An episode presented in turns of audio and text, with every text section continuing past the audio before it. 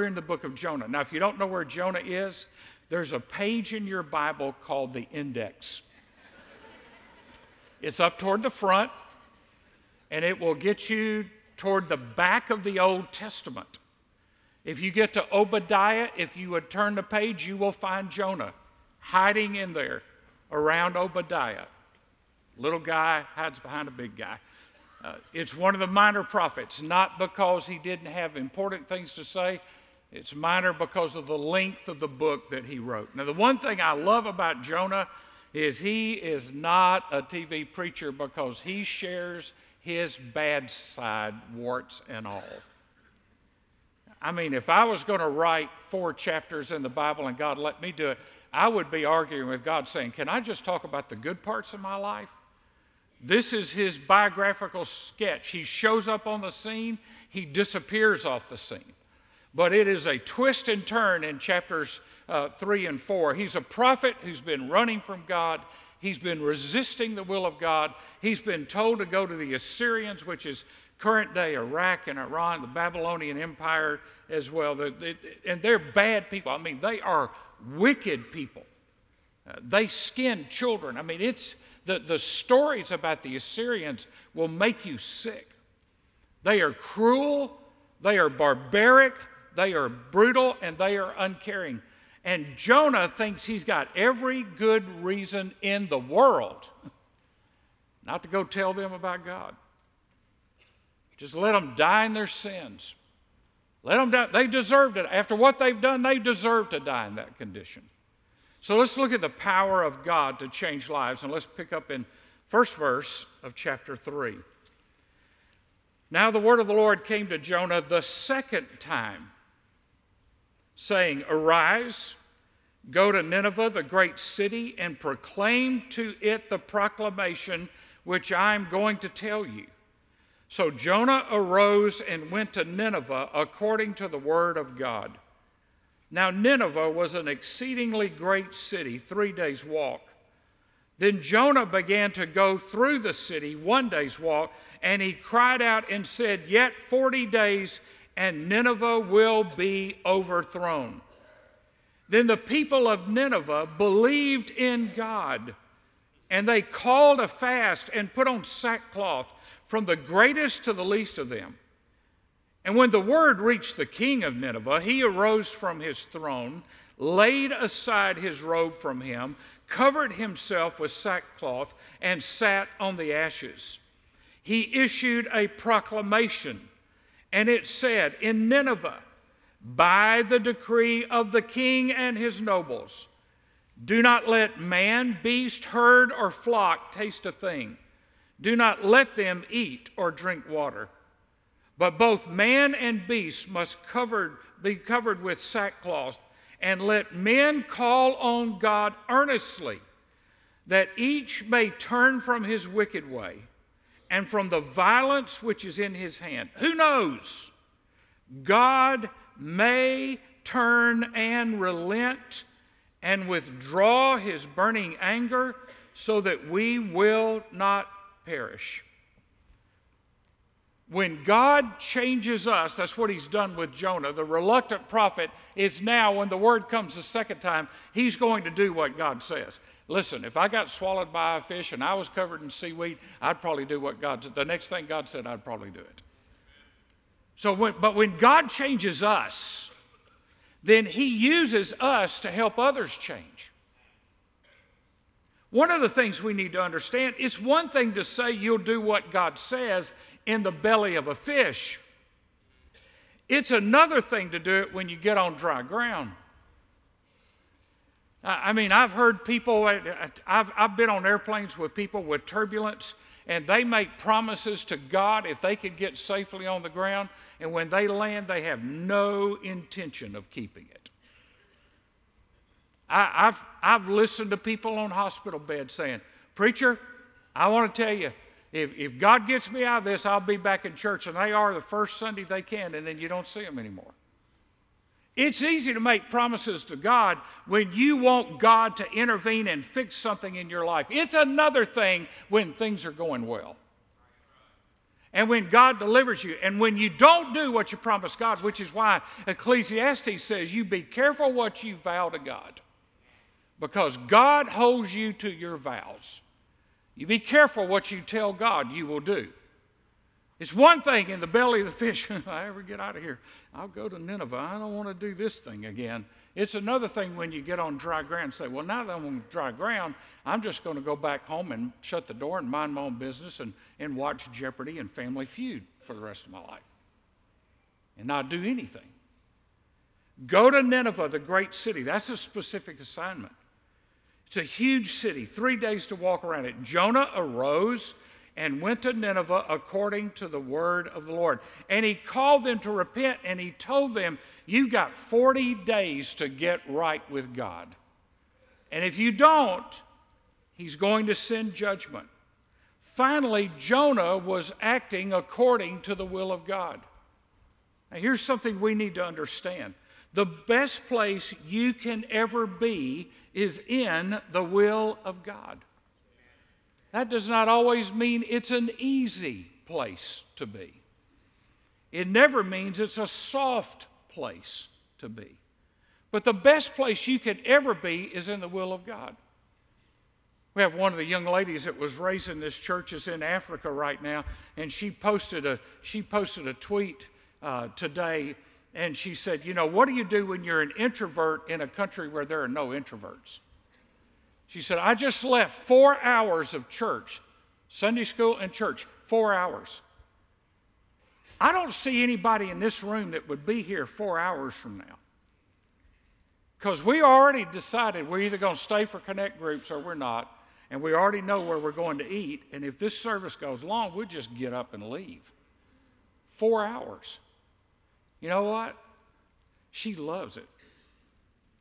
She loves being there. You know why? Because she's in the center of God's will. She's right where God wants her to be. She'll fly and meet us in Israel in a few weeks, and I'll get to hear stories for about 10 days of all that God is doing in the midst of her life because she's in the center of God's will. Why would guys our church planners leave the comfort of an established church and go to a community where they have no membership, where they have no budget, where they have no building, to find a place to rent, to find people that would join them in the vision and the mission. Why would the guys that we support in church planning leave comfort and security and go do that? Because they want to be in the center of the will of God. I, have I've been here 30 years. Every now and then somebody contacts me, hey, you ever thought about doing something else? Nope. I remember standing down here one Sunday when we're about three months into this building in a pulpit committee saying, God's told us that you're our next pastor. I said, I'm not your guy. They said, We've been here to hear you and we've checked on you and we like what you're doing. And God's told us you're our next pastor. And this, this church is exploding today. They got 5,000 people in their church today. And they said, God's told us you're the next guy. I said, I'm not your next guy. I said, but I'll tell you what, your next guy is going to be a guy that's seeking the Lord, and God's told him to go to you. God's not given me another order. I'm acting under orders I got in 1989. And until God gives me further orders, for you military people, you understand what that means. You stand by standing orders. My order is to be here.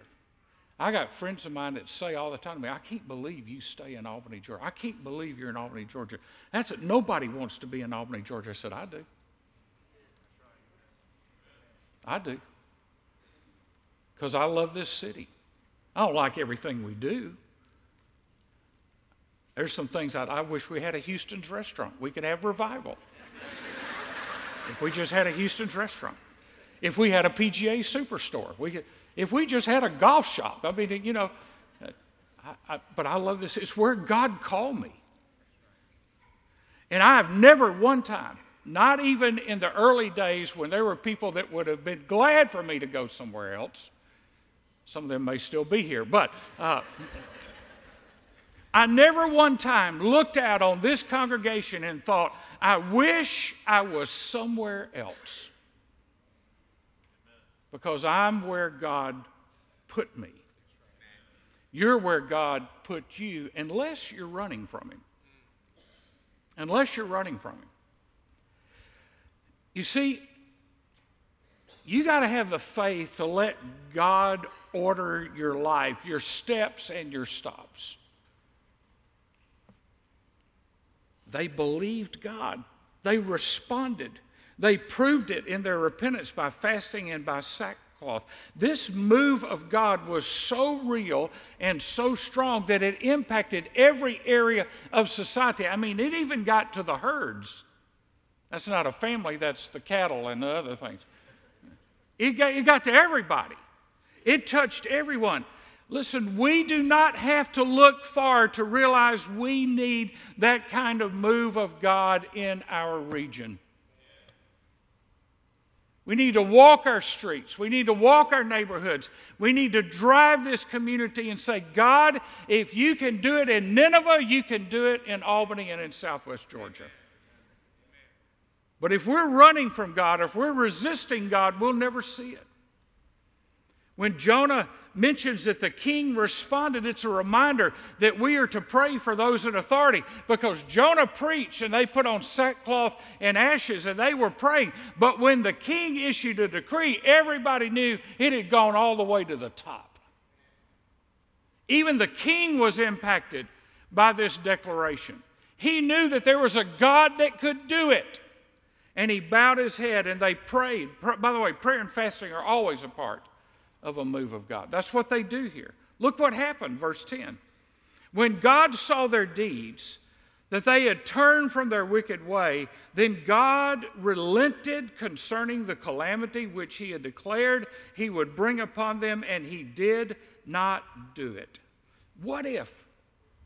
What if this year Rather than running from what God wants us to do, we embraced what God wants us to do. What if instead of trying to figure out how little we can do to impact this community and the world, we think how big a thing can we do to impact this community and the world? All God needs is somebody. He'll take anybody. All he needs is an Abraham, a Noah, a Moses, a Joseph, a Nehemiah, a David, a Jonah, an Esther, a Peter, a Paul. Think about it. You could be the one that is the catalyst of what God wants to do in this city. You could be the one. We can't change the world until we change the way we think. If we're going to look at where we live and where we are negatively, we will never change it. We just blend in with a squawk box crowd. But if we change the way we think, if we see this city the way God sees it, if we love this city and this region the way God loves it, if we care about people the way God does, then every pastor in every church and everyone, layman, ordained, whatever you want to label yourself, all of us would step up our game and do things differently. We need to seize the day because the Bible says today is a day of salvation. Now is the accepted time. We need to ask God to use us. God gave Jonah a second chance. He is the God of second chances. Jonah obeyed and fulfilled the obligation. I, I feel sorry for the preacher. I feel sorry for the Christian. I feel sorry for the church that doesn't care enough to call people to higher ground, to the heights of what God wants to do. The prophets called for repentance, John the Baptist called for it, Jesus called for it. Uh, there's no revival unless there's repentance. There's no revival unless there's a turning. The people repented and they believed and they gave up their wicked ways. Now, let's look at the problems of getting in our own way. Jonah's honest. I mean, he shows up, the city repents, and Jonah gets mad. Man, I preached and told people they needed to get saved, and the altars got filled. We ran out of counselors. That just ticks me off. I mean, that's what Jonah did. I'm so mad that those people got their lives right with God. What am I going to gripe about at work tomorrow? I mean, my coworker who just cusses a blue streak got saved and now his life has changed. Now, what am I going to talk about when I go to lunch with people? He took away all my griping. Jonah got ticked off. He had a spirit of resentment. He lost perspective. He wanted Israel to be right with God, but he didn't want them to repent. He forgot that Israel was to be a light to the nations, and he resented a genuine move of God. By the way, that has happened in every revival in history. There have been people inside of churches that have risen up against a move of God because it restructures the thinking of the church and it makes them disqualified to serve. And they get mad about it. Look at chapter 4. But it greatly displeased Jonah. And he became angry and he prayed to the Lord and said, Please, Lord, was not this what I said while I was still in my own country? Therefore, in order to forestall this, I fled to Tarshish, for I knew that you are a gracious and compassionate God, slow to anger, abundant in loving kindness, and one who relents concerning calamity. Therefore, now, O Lord, please take my life from me, for death is better to me than life. And the Lord said, Do you have a good reason to be angry? Then Jonah went from the city and sat east of it, and there he made a shelter for himself and sat under it in the shade until he could see what would happen in the city. And so the Lord, notice, the Lord appointed a plant, and it grew up over Jonah to be a shade over his head to deliver him from his discomfort. And Jonah was extremely happy about the plant. You get that? He's ticked about 120,000 people getting saved, but he's happy about a plant. It must have been a tree hugger. Uh, but God appointed a worm when dawn came the next day and it attacked the plant and it withered. And when the sun came up, God appointed a scorching east wind. And the sun beat down on Jonah's head so that he became faint and begged with all his soul to die. Man, this guy just wants to die. He shouldn't have asked to get out of the fish. Saying, Death is better to me than life. And then God said to Jonah, I think somewhere in the unwritten text it says, You knucklehead. God said to Jonah, Do you have good reason to be angry about the plant? And he said, I have good reason to be angry, even to death. Then the Lord said, You had compassion on a plant for which you did not work and which you did not cause to grow, which came up overnight and perished overnight, should I not have compassion on Nineveh, the great city in which there are more than 120,000 persons who do not know the difference between their right and left hand, as well as many animals? Jonah had totally lost perspective. I don't care if these people get right with God.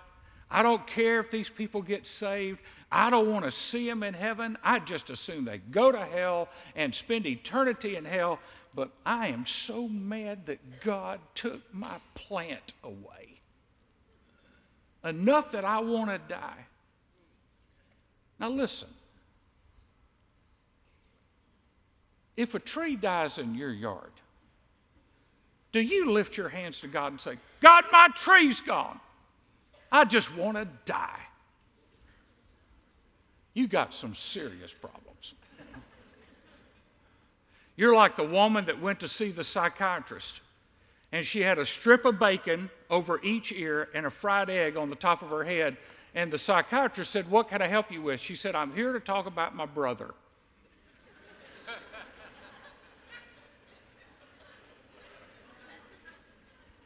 I mean, you seriously lost perspective.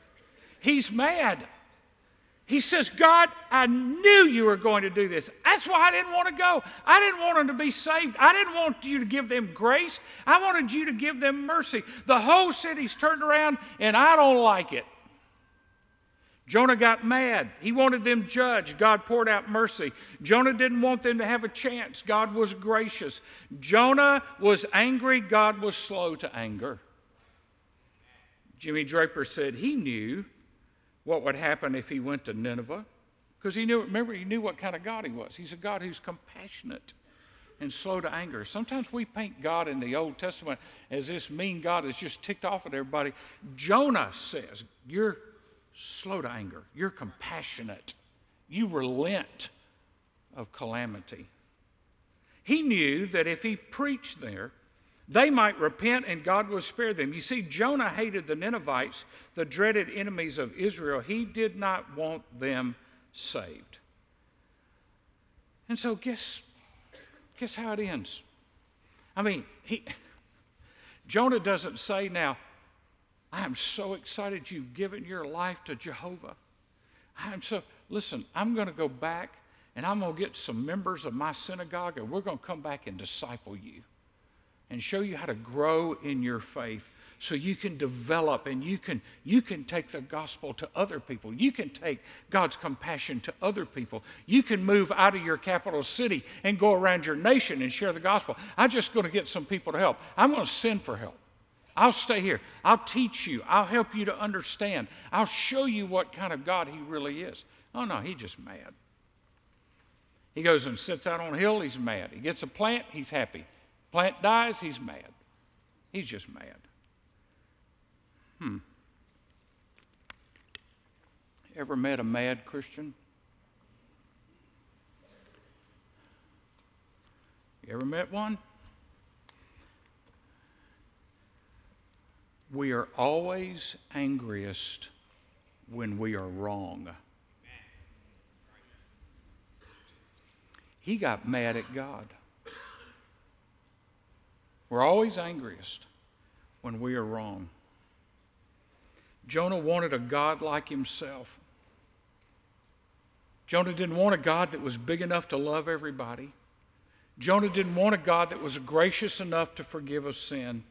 He wanted a God who would deal harshly with his enemies. Jonah worshiped a small God because he was a small man.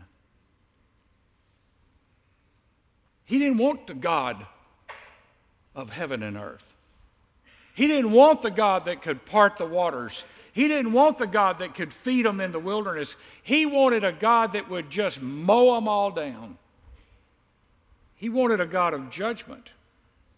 Here's our problem we have convinced ourselves that it's hard for God to love a lost world but it was never hard for God to love me. Oh, I was easy to love. You know, I grew up in the church. Still cost God his son to love you. You know, I was in RAs and GAs and AA and every other thing. And I've been—I, you know, I, I was there every time the doors were open. Still, God chose to love you. And He didn't love you because of what you did. He didn't love you because of your good works. There are people that are not Christians and don't have any claim to have a relationship with Christ that do good things. But that doesn't get them saved. Our righteousness, the Bible says, is as filthy rags. You see, we, we have bought this lie that because we were born in America, the land of the free and the home of the brave, that God loves us more than He loves the rest of the world. That's why we sit on our wallets, that's why we sit on our hands, and that's why we don't reach out to the people that are different than us because we think God loves us more than everybody else. That is not biblical Christianity. That may be American religious moralism but it's not the church. The church that sits on its hands quits being a church. It becomes a religious social club, it becomes a country club. The church that quits caring about lost people is not really acting like a church. Let me ask you something. What if God flooded the church with people that had a lot of baggage. Let's just be honest. Some of you might pray about leaving. But before you hit the exit and move your membership, let me remind you that your baggage put Jesus on the cross. And in the eyes of God, your baggage is no different than their baggage. Theirs may have more external evidence. You say, well, you know, that, that guy's a murderer. Yeah, but you've, Jesus said if you've hated him, you've murdered him in your heart. Yeah, that guy's, a, guy's an adulterer. Yeah, you've lusted after some women. Don't, don't start down that road. Somebody will bring up your problem. Yep, Listen, if we're going to make a difference in Albany, Georgia, we have to love people that have baggage. And they don't walk in the door of this church and all of a sudden the baggage is gone. They've spent a lifetime making bad decisions. It's going to take them a while to get up on their sanctification. And before you think about walking out the door and moving your letter and going somewhere where the preacher just tells you what you want to hear, just remember you're behind on your sanctification too. Some of us have been sitting in church for decades. We don't spend time with God on a daily basis. We hadn't told any about, anybody about Jesus. We're not giving the way we know we're supposed to give. We've heard a million sermons that we're not doing anything about.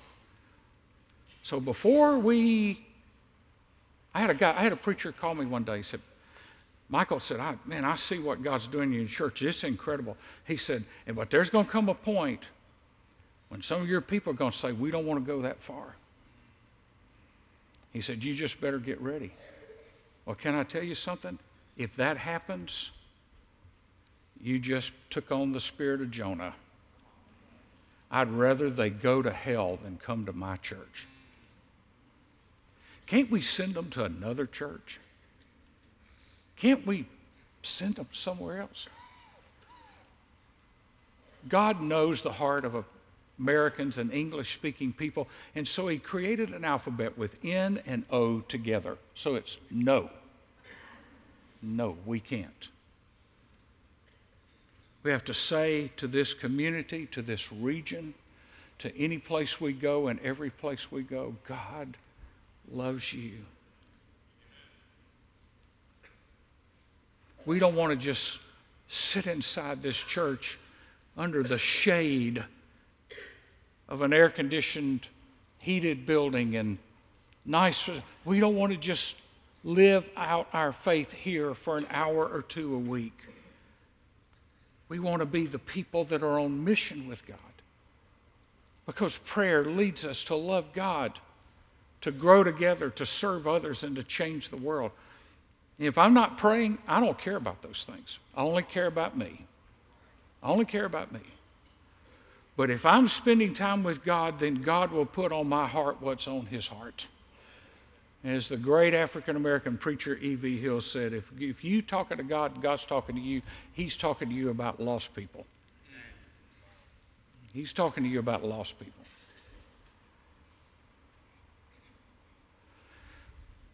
Look at it. The prayer he prays is full of anger. There are 10 personal pronouns in the first three verses of chapter 4. He's only concerned about himself. Basically, what Jonah said is, I would be fine to say to the God to his face, I'd rather die than those people come to Christ. He made himself God's advisor. Vance Havner said, We justify ourselves when we should judge ourselves if we learned humility, it might spare us humiliation. God, help us to be the people who say to our Heavenly Father, Yes, the first time He tells us to do something not the second or the third. He's not having to chase us down to get us to do His will. But help us to be the people who say yes to God the first time. The first time. He tells us to do something. You know where Nineveh is? I'm not talking about geographically, I'm talking about for us. Nineveh starts on Whispering Pines. Its borders are Barnesdale and Doncaster and Acker. Anything that's not this property is Nineveh, which means neighborhoods, gated communities, apartment complexes, condos, people on the street. It means Leesburg, it means Smithville, it means Dawson, it means Terrell, it means Sylvester. It means wherever we reach, that's Nineveh.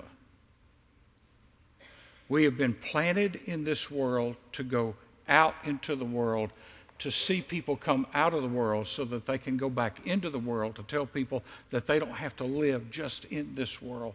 They can have hope in Jesus Christ. If I didn't believe that, I'd tear up my ordination papers today. Let's pray together.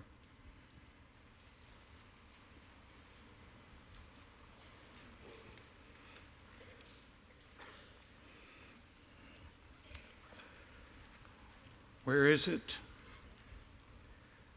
that God is telling you to go? What is it that God is telling you to do? Who is it that is your one that needs to know that God is a God of compassion, slow to anger? He's a loving Heavenly Father.